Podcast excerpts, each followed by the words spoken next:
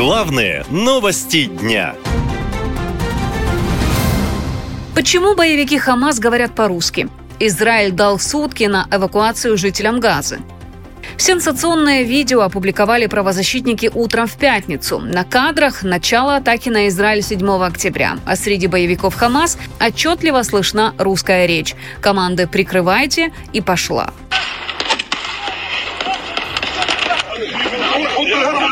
انفض راسك يا زلمه الجوادر الجوادر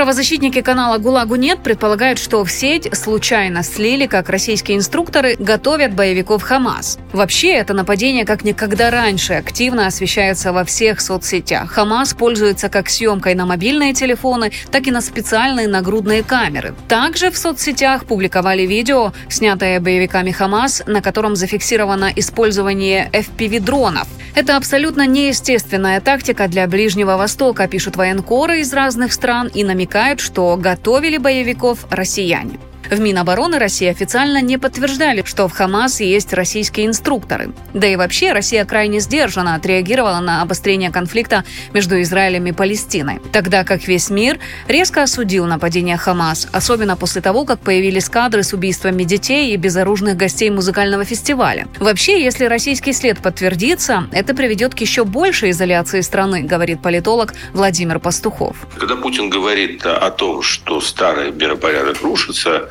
он забывает сказать, что он все это время работал главным подрывником. Он не новые правила игры видит, он видит сейчас для себя в этом хаосе возможности.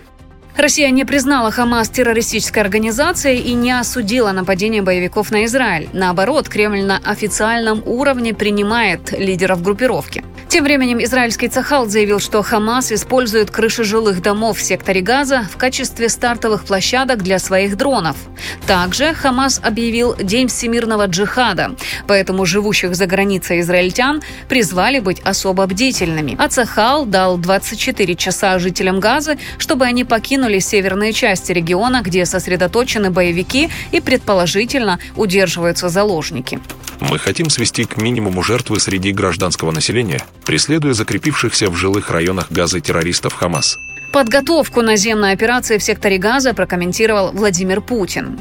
Но мы с вами так понимаем, что как это совсем уже, если сказать так, полупрофессионально на использование тяжелой техники в, в,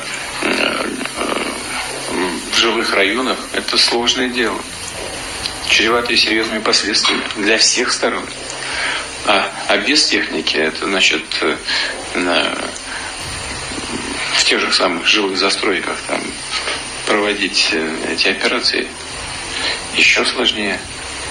Ну и самое-то главное, что, что э, потери среди гражданских лиц будут абсолютно неприемлемы. Там же почти 2 миллиона человек живет. Кстати, депутаты и сенаторы, как сообщается в сети, со ссылкой на секретный документ Кремля, уже получили рекомендации не комментировать войну в Израиле. Чиновников призывают быть сдержанными и во всем обвинять Вашингтон, пишет Верстка.